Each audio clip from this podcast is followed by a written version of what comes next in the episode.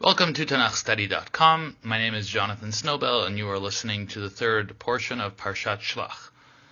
We are now ready to read God's response to the nation's rebellion in the aftermath of the spies' report after returning from their 40-day mission to Eretz Yisrael.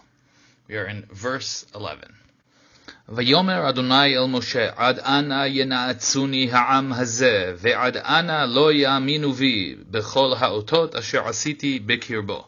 Hashem said to Moshe, How long will this people spurn me, and how long will they not believe in me, despite all the signs which I have performed in their midst? The repetition of ad ana, till when, expresses a sense of hopelessness, a loss of patience. Expressing what we have previously stated, can all of the miracles that God, that God has done for the nation go unnoticed? Verse 12. Akenu vadever ve'orishenu, legoy gadol ve'atzum. I will smite them with pestilence and dispossess them, and I will make you into a nation greater and mightier than they. Does this sound familiar? An echo of the sin of the golden calf, with one major discrepancy. In both accounts of the sin of the golden calf, in Shmot, and when Moshe recounts this episode in Sefer Dvarim. In Shmot, chapter 32, it says, Ve'ata hanichali ve'yichar apiv bahem va'chalem ve'ese otcha legoy gadol. Now let me be, and my anger will burn against them and destroy them, and I will make you into a great nation. And in Dvarim chapter 9, Heref mimeni ve'ashmidem. Ve'ese otcha legoy atzum v'arav mimeni, mimenu. Leave me, and I will destroy them, and I will make you into a greater and larger nation. In both instances, by God saying, leave me or let me be, he is essentially putting the ball into Moshe's court. God is essentially inviting Moshe to pray to save them. In that sense, it almost makes it a foregone conclusion. If God wants Moshe to pray, certainly then he wants to forgive them. But here, hanichali or herif mimeni is missing. A sense of hopelessness and a decision. Moshe's decision whether to intervene in this event will be far more dramatic for two reasons. One, as we have said, he was not invited to intervene. God just says he wants to destroy them.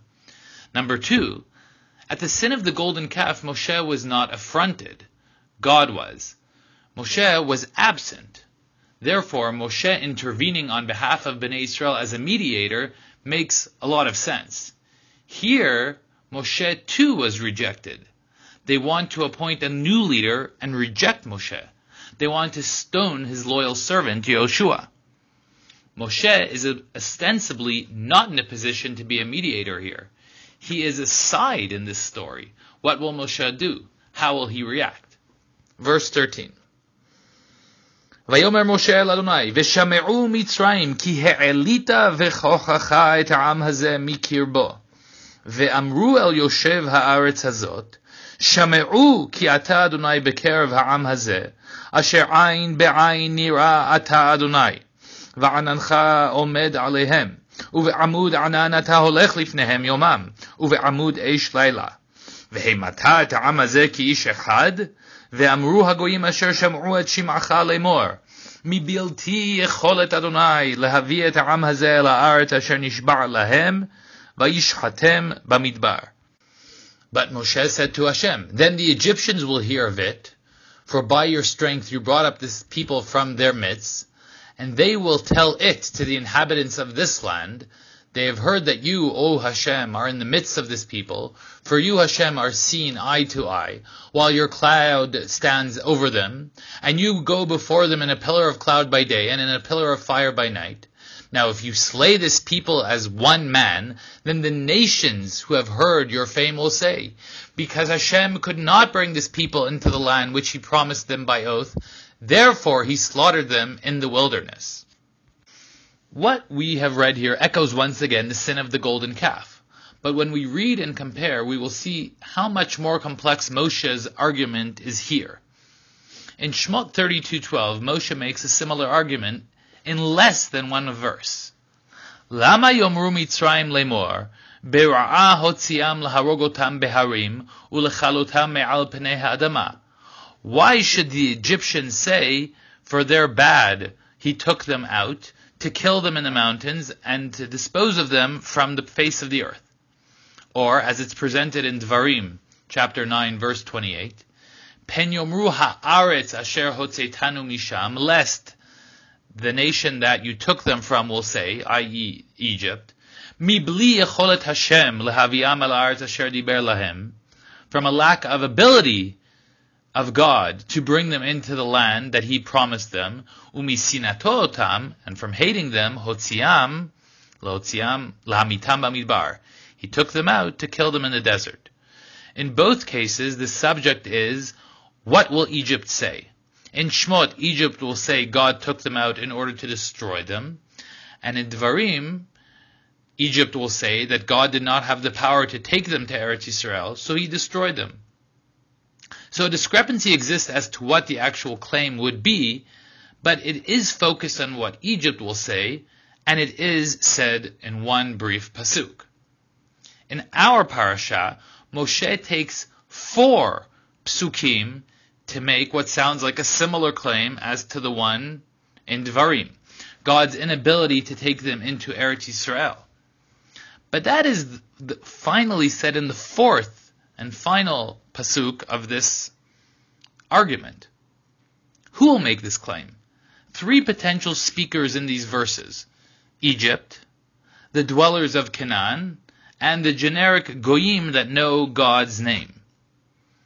Rashi is of the opinion that Egypt is the speaker, and ultimately this is no different than the claim in Dvarim. The Chizkuni makes the same claim. Ramban, agreeing with Rashi on the speaker, points to a different, a slightly differing point. While Rashi puts his finger on the claim that the Canaanites are stronger than the Egyptians and God cannot defeat the Canaanites, the Ramban puts his finger on the claim that the Egyptians will conclude that God is stronger than the Egyptian gods, but not than the Canaanite gods. The commentaries I saw do not address the length of Moshe's claim, the confusion as to who is the ultimate speaker. What can be said about that? I have two suggestions that both stem from the following assumption.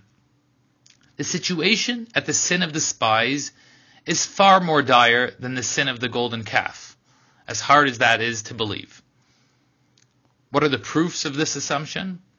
One, we already mentioned that God does not invite Moshe to pray. Two, this is after so much more water has gone under the bridge. God has done so much more for the nation. The nation has had so many more opportunities to learn. Three, and most importantly, the sin of the spies is after the sin of the golden calf. The Jewish people have been threatened to be destroyed once. You learn that lesson once. You get a second chance once. Sin again of this magnitude might not be getting a second chance.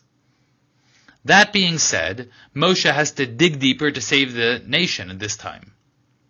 One suggestion to explain the length of Moshe's prayer is that Moshe is actually not clear because he is praying under a tremendous amount of pressure. He's moving around, saying things perhaps not clearly. Some, some indications of that are, why is Egypt speaking to the Canaanites? Why are they telling them about the miracles that God did in the wilderness and not in Egypt, as is described in verse 14? What does the word sham'u in verse 14 mean? Grammatically, it is difficult to understand it in this context.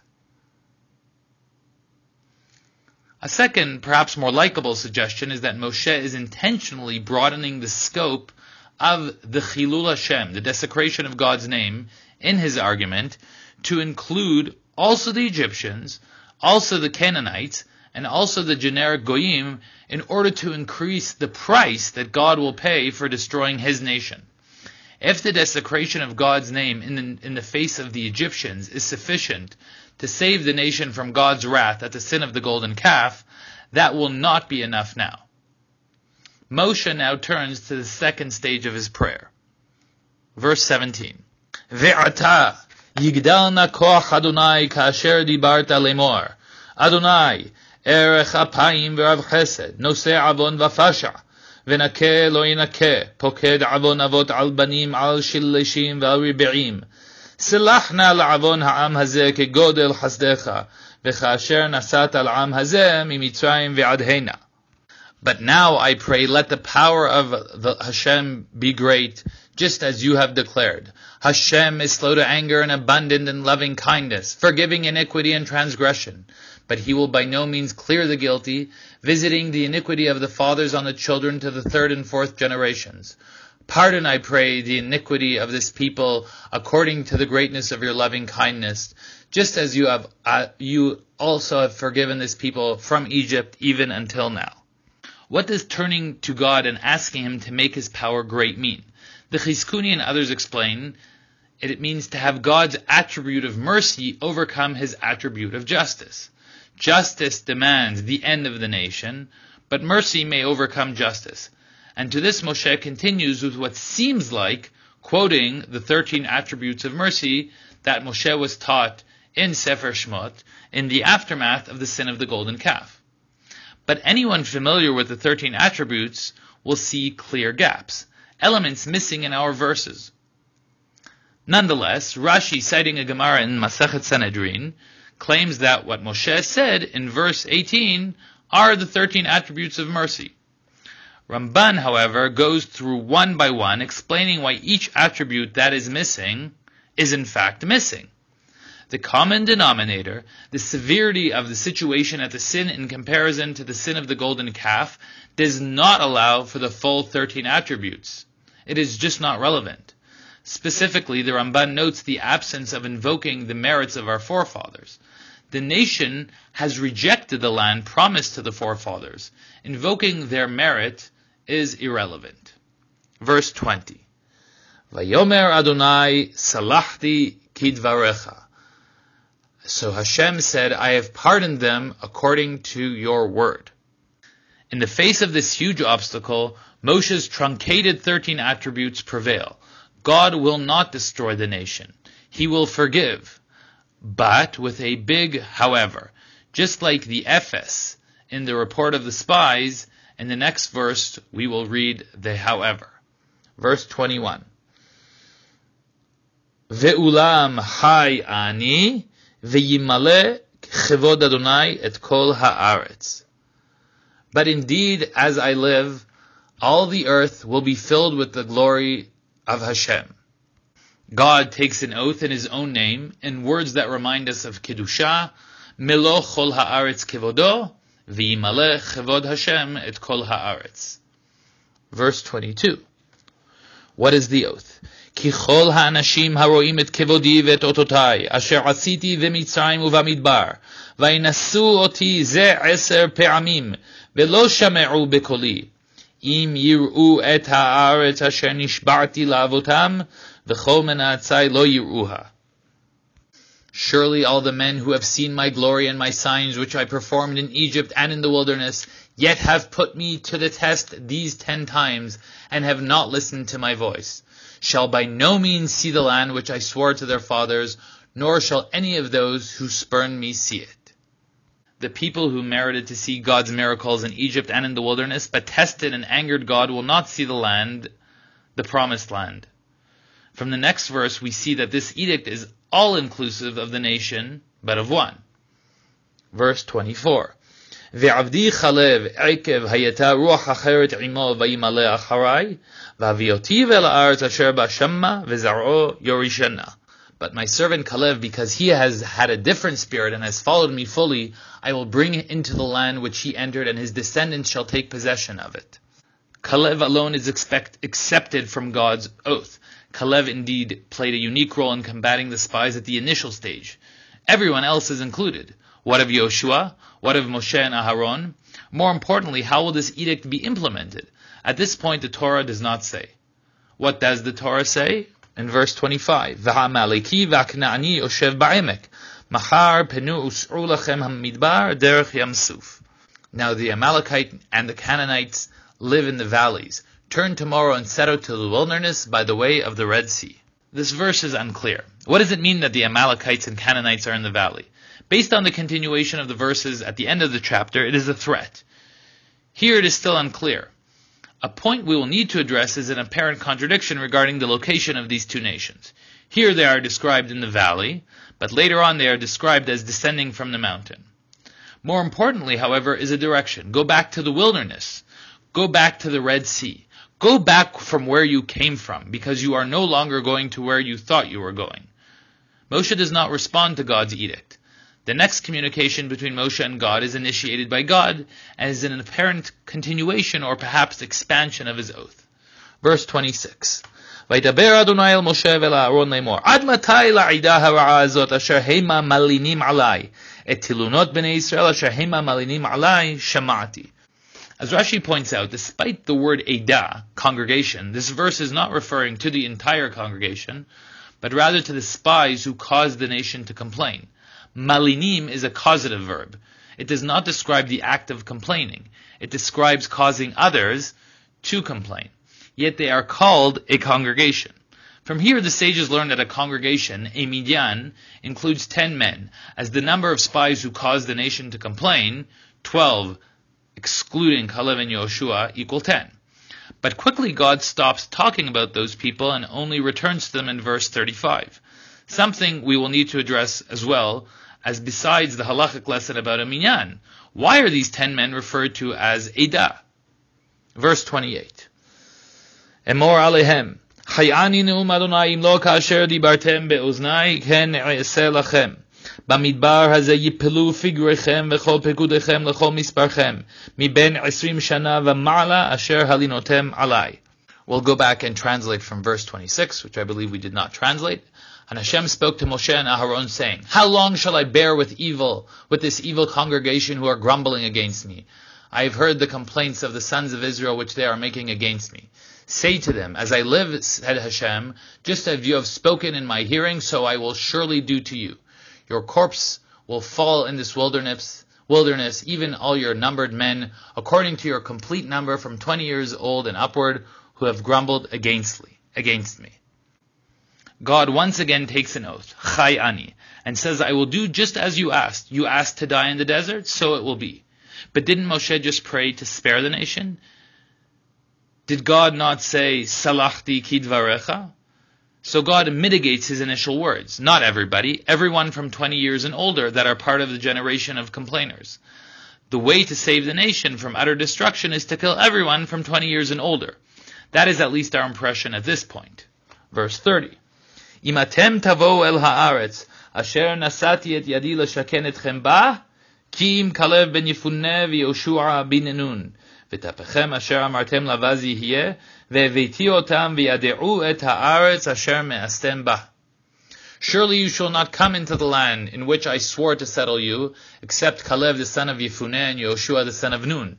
Your children, however, whom you said would become a prey, I will bring them in, and they will know the land you have rejected.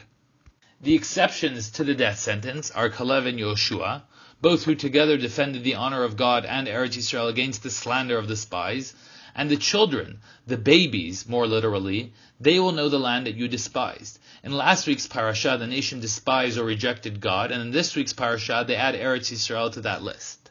Verse 32. Ufigrechem atem yipelu bamidbar hazeh. ובניכם יהיו רועים במדבר ארבעים שנה ונשאו את זנותיכם עד תום פגריכם במדבר. But as for you, your corpses will fall in this wilderness. Your sons shall be shepherds for forty years in the wilderness, and they will suffer for your unfaithfulness until your corpse lie in the wilderness. This is the first indication that the death sentence for those over 20 was not an immediate death sentence as we might have initially thought, but a process. The sons of this generation will be in the wilderness for 40 years till the end of your dead bodies in the desert. In other words, it will take 40 years for the generation to die out. Verse 34. Hayamim asher yom. Yom. תישאו את עוונותיכם ארבעים שנה, וידעתם את תנועתי. אני אדוני דיברתי, אם לא זאת אעשה לכל העדה הרעה הזאת הנועדים עליי, במדבר הזה יתמו ושם ימותו. According to the number of the days which you spied out the land, forty days for every day, you shall bear your guilt, a year, even forty years, and you will know my opposition. I, Hashem, have spoken. Surely this I will do to all this evil congregation who are gathered together against me. In this wilderness they shall be destroyed, and there they will die. We conclude the words of the death sentence with the word Eda, congregation, this time clearly referring to the entire nation when we began with Ada referring to the ten sinful spies. But now the Torah returns to address the sinful spies themselves. In verse 36, והאנשים אשר שלח משה לתור את הארץ, וישובו, וילינו עליו את כל העדה להוציא דיבה על הארץ, וימותו האנשים מוציאי דיבת הארץ רעה, במגפה לפני אדוני. ויהושע בן נון וכלב בן יפונה, חיו מן האנשים ההם ההולכים לתור את הארץ. As for the men whom Moshe sent to seek out the land, and who returned and made all the congregation grumble against him by bringing out a bad report concerning the land, even those men who brought out the very bad report of the land died by a plague before Hashem. But Yoshua the son of Nun and Caleb the son of Yefuneh remained alive out of those men who went to spy out the land. The ten spies excluding Yoshua and Kalev, sometimes numbered Kalev and Yoshua previously, now again, previously to that, Yoshua and Kalev, and of course sometimes Kalev is unknown, they die immediately, those ten spies. So what has happened here? In the previous section, God threatened to destroy the entire nation and create a new nation from Moshe. Moshe prayed and God forgave, but swore that the people would not see the, would not see Eretz Yisrael. How would this transpire? The Torah initially did not say. Subsequently, verse 27 began with discussing the, the fate of the spies and called them Ada, without telling us their fate. Suddenly, verses 28 through 35 digressed from the spies and discussed the fate of the generation of the 20 years and older. Death, but not an immediate death, but a slow death over 40 years in the desert. They too are called Ada. Finally, the Torah switches back to the spies and tells us they die immediately. Why the back and forth? Why intertwine the nation's fate with that of the spies? Why not tell us first one and then the other? It appears that the Torah is telling us that the fate of the spies and the nation are one and the same. They are both the Ada. They both must die. There is no prayer to save the nation because God mitigates the death of a nation to a slow death over 40 years. During that time, they will not enter Eretz Israel. They will stay with their families, even bear new children who will enter Eretz Israel, but they will die like the spies. And that is the ultimate message of intertwining their two fates. And finally, verse 39. וידבר משה את הדברים האלה אל כל בני ישראל, ויתאבלו העם מאוד. When Moshe spoke these words to all of the sons of Israel, the people mourned greatly. A mourning falls over the nation, once again echoing the mourning of the nation in the aftermath of the sin of the golden calf in Shemot chapter 33 verse 4. In both sins, God threatens to destroy the nation and replace them with a new nation from Moshe. In both, Moshe prays and God pulls back the total all-encompassing punishment. In both, the people mourn their fate. But here the stories take a major divergence. In the sin of the golden calf, Moshe is not finished. He continues to beseech and pray to God. He comes closer to God. The thirteen attributes of mercy are revealed. A new covenant is struck. Perhaps despite the sin or even as a result of the sin and its healing, the relationship between God and the nation seems stronger. In the sin of the spies, once Moshe saves the nation from destruction, he is done. No round two of prayers. Saving the nation from destruction is the end game. Once they are, Moshe is done. The fact that they actually do get a death sentence, just a mitigated one that allows for the nation's survival, there is mourning, and that seems almost the end game, except for a failed attempt to repent, which we will read about in the next section. What happened to Moshe's prayers? What happened to optimism? How do we continue with the finality of this death sentence? One final remark. This analysis makes what we say during the Yom Kippur prayer service seem like a, that seems like a highlight in a new light. Vayomer Adonai salachti kidvarecha. Is God forgiving as Moshe requested? The nation will not be destroyed. A worthy matter to pray for on Yom Kippur, but salachti kidvarecha cannot be the end game of Yom Kippur. It can be the beginning of Yom Kippur. We want to save our nation, but of course we want so much more on Yom Kippur. Thus, salachti kidvarecha is a goal, but a goal on the way to much loftier goals on Yom Kippur. We will conclude the story of the spies in the next section of our parasha.